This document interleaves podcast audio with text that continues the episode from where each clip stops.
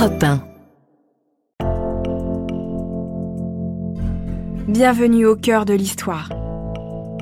Je suis Virginie Giraud. Dans le deuxième épisode de cette série consacrée au naufrage du Titanic, l'équipage sait qu'il risque de croiser des glaces flottantes. Tout le monde est aux aguets. Mais le paquebot de rêve navigue à pleine vitesse sur une mer d'huile par une nuit sans lune. D'un coup, un iceberg a surgi devant l'étrave. Le premier lieutenant Murdoch a voulu le contourner, mais le côté tribord de la coque a frotté contre la glace avec un boucan d'enfer. Épisode 3 Les femmes et les enfants d'abord.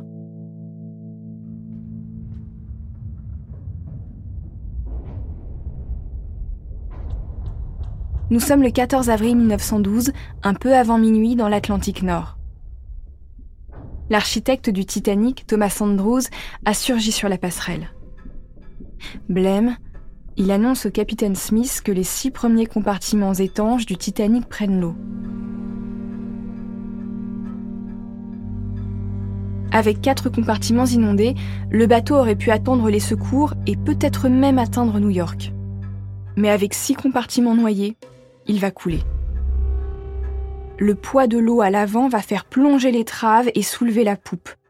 L'eau va donc gagner les compartiments suivants en passant au-dessus des cloisons étanches qui s'arrêtent selon les endroits au pont D ou au pont E. Le navire va sombrer par l'avant et on ne peut rien y faire. L'architecte Thomas Andrews estime disposer d'une heure pour évacuer le bateau. Mais il n'y a pas assez de canaux pour toutes les âmes à bord. La législation n'oblige pas les paquebots à avoir assez de canaux de sauvetage pour tous les passagers, et Thomas Andrews ne voulait pas surcharger les ponts supérieurs avec trop d'embarcations jugées inutiles. Il est impossible de savoir si le premier lieutenant Murdoch se rend compte de l'erreur de navigation qu'il a commise.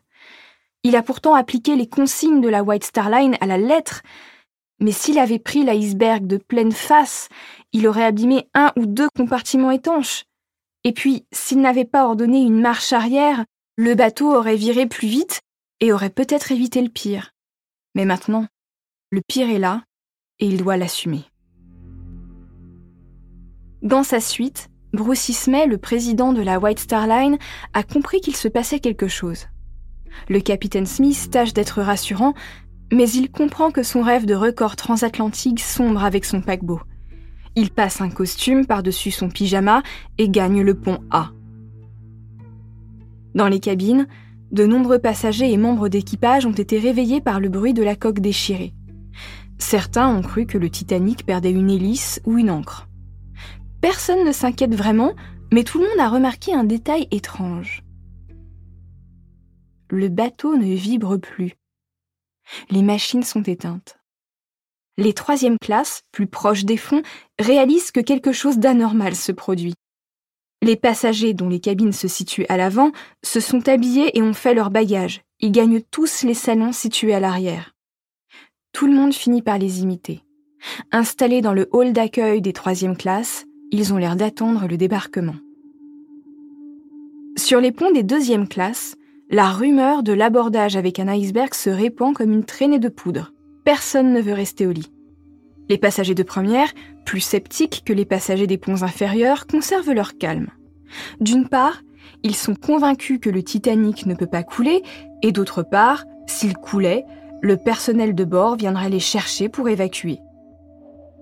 Habitués à ne prendre aucune initiative, les femmes restent au lit pendant que les hommes vont voir sur les ponts s'ils peuvent se rendre utiles. Le Titanic est certes insubmersible, mais il faut bien réparer l'avarie. Il est presque minuit et demi, et certains passagers remarquent que le sol du Titanic penche étrangement vers l'avant. D'autres aperçoivent des marins rouler des bâches qui couvrent les canaux de sauvetage. Les passagers les plus avisés comprennent enfin qu'une évacuation se prépare et ils s'organisent. Aucune sirène ne sonne, aucun exercice d'évacuation n'a été fait dans les jours précédents le capitaine Smith est en pleine improvisation. L'ordre est d'abord donné à tous les hommes de l'équipage, marins, personnel de cabine ou cuisiniers, de mettre leur gilet de sauvetage et de venir aider à préparer les canaux. Mais les consignes circulent mal. Une heure après l'arrêt des moteurs, une partie de l'équipage ignore encore ce qu'il se passe. Les troisième classes, étonnamment lucides, s'empressent de revêtir leurs gilets de sauvetage. En revanche, sur les ponts supérieurs, beaucoup de passagers refusent encore de croire que le Titanic est en train de couler. Vers minuit et demi, les personnels de cabine frappent aux portes des cabines de deuxième classe pour ordonner aux passagers de s'habiller et de mettre leurs gilets de sauvetage. En première classe, les personnels de cabine réveillent doucement les passagers, et l'architecte Thomas Andrews parcourt lui-même les ponts des premières pour prier les milliardaires de monter sur le pont A. Ceux-ci prennent place dans les salons où l'orchestre joue pour les distraire. L'un des officiers aide une passagère à ajuster son gilet de sauvetage et lui promet que tout sera réglé avant l'heure du petit déjeuner. Cela fait maintenant 20 minutes que les opérateurs radio ont l'ordre d'envoyer un CQD pour Come Quick Danger en morse. Jack Phillips et Harold Bride plaisantent en envoyant ce message. Ils ne réalisent pas encore que le naufrage est inéluctable. Et pour cause, le capitaine Smith n'a pas été clair sur l'urgence de la situation. À tribord, le premier lieutenant Murdoch supervise la mise à l'eau des canaux. Mais comme le Titanic penche de plus en plus, il faut maintenant faire une grande enjambée depuis le pont pour sauter dans le canot suspendu au-dessus de l'eau noire. Murdoch appelle calmement un groupe de passagers de première classe. Personne ne veut monter dans le canot. Ça semble être de la pure folie de quitter le Titanic pour cette coquille de noix. Quelques couples se décident à embarquer. Murdoch appelle de nouveaux volontaires. Personne. Il ordonne la mise à l'eau du canot numéro 7. Il n'y a que 30 personnes à bord alors qu'il pourrait en contenir 65. Près du canot numéro 5, Bruce Ismay, le président de la White Star Line, perd patience. Il exhorte les marins à évacuer le bateau plus vite. Perturbé, un marin rend compte de l'ordre d'Ismay au capitaine Smith qui lui indique de suivre les ordres du propriétaire du Titanic. Enfin, Ismay et les marins font monter des passagers de première dans le canot. Encore une fois, personne ne barre le passage aux hommes. Ismay appelle à la ronde les dames pour embarquer. Une femme de chambre se présente timidement, surprise par sa propre audace. Ismay l'attrape par le bras et l'aide à prendre place. Le canot numéro 5 est mis à l'eau avec 40 personnes pour 65 places. Dans la cabine radio, Jack Phillips et Harold Bride ont réussi à joindre le Carpathia et l'Olympique, mais les deux navires sont à plusieurs heures du Titanic. Bride propose d'envoyer maintenant des SOS, le nouveau signal de détresse marin. Sa simplicité en morse, trois courts, trois longs, trois courts, a vocation à remplacer le CQD. SOS pour Save Our Souls, sauver nos âmes.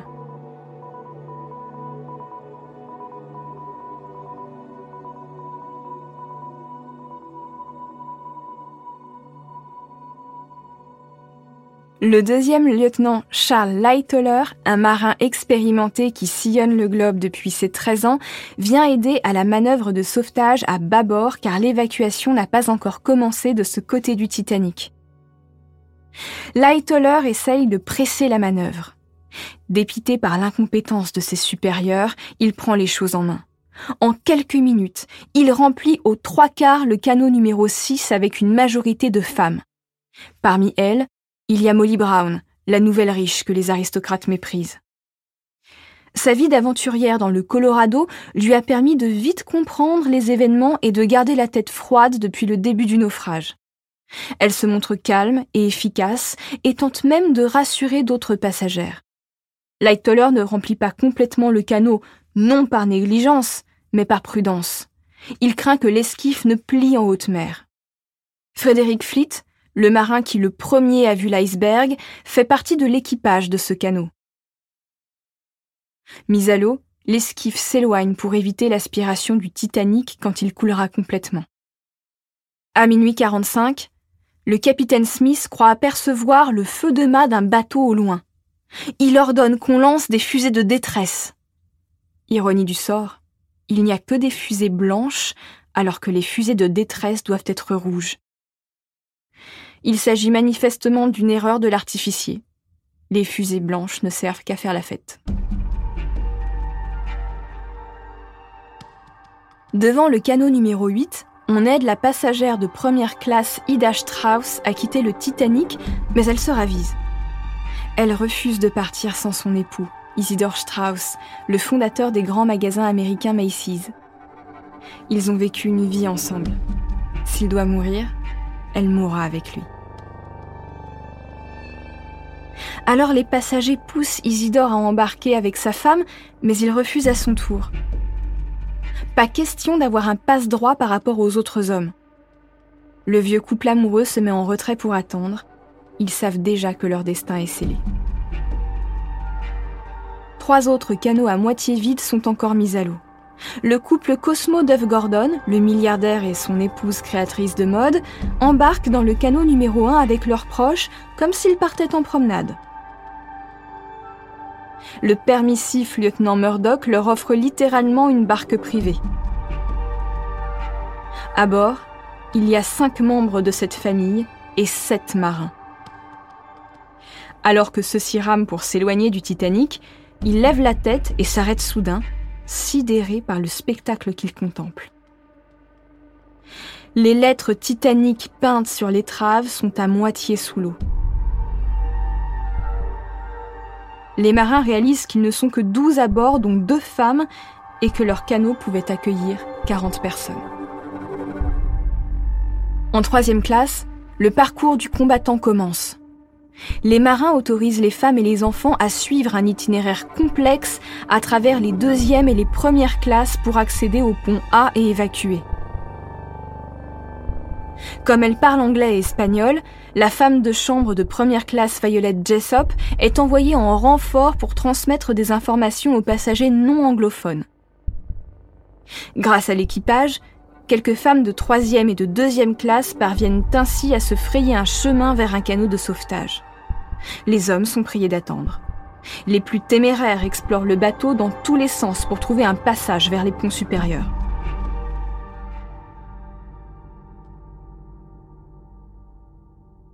À 1h20 du matin, le riche banquier Hudson Allison, qui voyage en première avec sa femme, ses deux enfants et sa gouvernante, réalise enfin que quelque chose de grave se produit.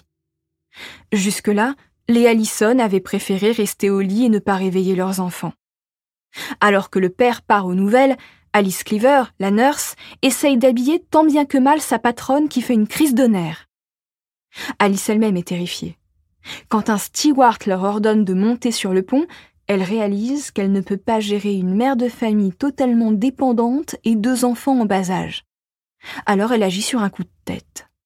Elle enroule le bébé encore endormi dans une couverture et monte avec lui vers les canaux, abandonnant Madame Allison et sa petite fille à leur sort. La gouvernante, portée par son instinct de survie, embarque avec le bébé dans le canot numéro 11.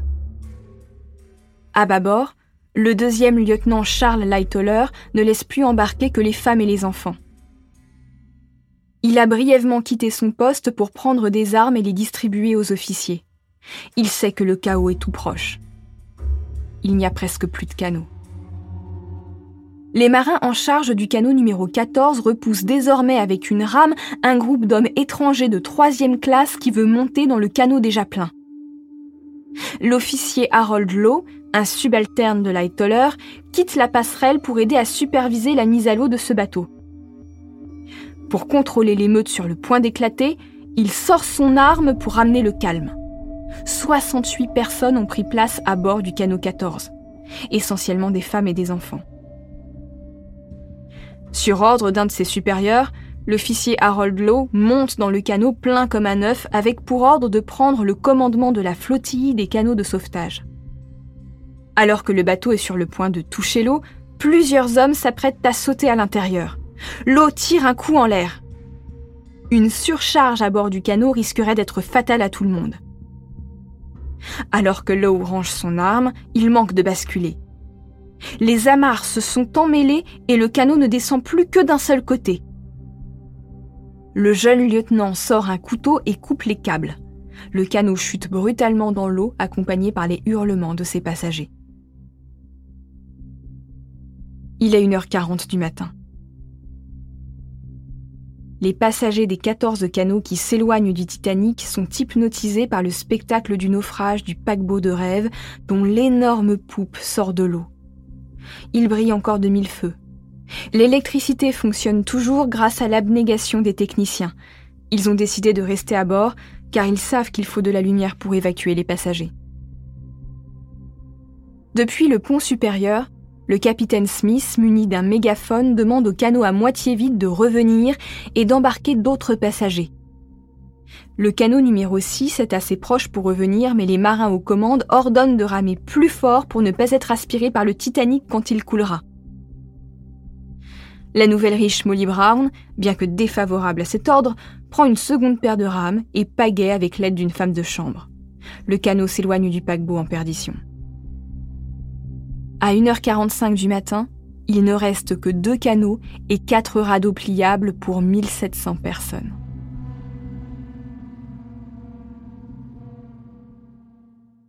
L'architecte Thomas Andrews ne sait plus quoi faire pour pousser les femmes terrifiées à monter dans les canaux. On raconte que l'orchestre, affublé de gilets de sauvetage, aurait joué un chant religieux, Plus près de toi, mon Dieu. Le milliardaire Benjamin Guggenheim, l'un des passagers de première classe, a décidé de mourir en gentleman. Il fume des cigares en grande tenue dans les salons. La femme de chambre polyglotte Violet Jessop est invitée à quitter son poste pour embarquer sur le canot 16 et aider les passagers à bord. On lui confie un bébé dont elle devra retrouver la mère dès que possible. Au poste de radio, Jack Phillips et Harold Bride continuent leurs appels de détresse. Le Carpathia, le navire le plus proche du Titanic, sera là dans 4 heures, alors que le bateau ne tiendra pas plus de 20 minutes.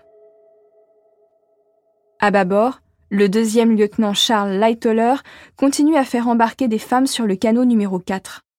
Le milliardaire John Jacob Astor demande s'il peut accompagner sa très jeune épouse Madeleine. Elle est enceinte. Le marin est inflexible. Malgré son interdiction, des soutiers désespérés se laissent glisser le long des amarres quelques secondes avant la mise à l'eau. Il est 1h50 du matin. Il ne reste plus que quatre canots pliables arrimés au-dessus du quartier des officiers pour quitter le Titanic. L'eau est déjà en train de s'engouffrer dans les salons de première classe du pont B. Bruce Ismay, le président de la White Star Line, regarde l'eau noire avaler son paquebot. Le gaillard d'avant a déjà disparu sous les flots glacés. Des hommes viennent de déplier le radeau C. Un groupe de femmes et d'enfants embarque. Le cœur de Bruce Ismay cogne dans sa poitrine. Il a fait tout ce qu'il a pu pour aider à évacuer le Titanic. Il se laisse une seconde pour faire son choix. Mourir avec lui ou grimper dans le radeau C Périr avec honneur ou vivre en lâche